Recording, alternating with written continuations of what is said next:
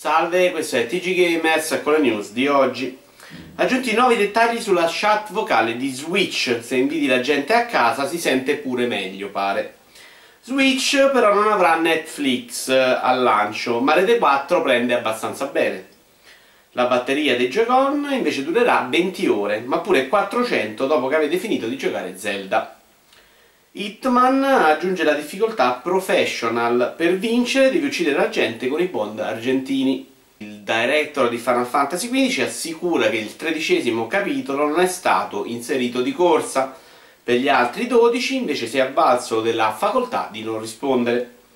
La Sampdoria entra nel mondo degli sport, magari a Cassano gli riesce di giocare almeno a FIFA. Microsoft presenta un cuscino gonfiabile per piscine a forma di pad. È la line-up integrale delle 3 2017. Lo sviluppo di Kingdom Hearts 3 è ancora lontano dall'essere completo. Sono così indietro che hanno pensato di assumere Ueda per velocizzare le operazioni. Ubisoft ha acquistato gli sviluppatori di Guitar Hero Live. La vera sfida sarà infilarci le torri da scalare giocare ai videogiochi fa consumare meno droga e noi che pensavamo non facessero davvero male alle persone.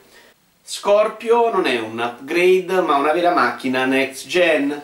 Con Microsoft di solito lo capisci perché devi ricomprarti il pad.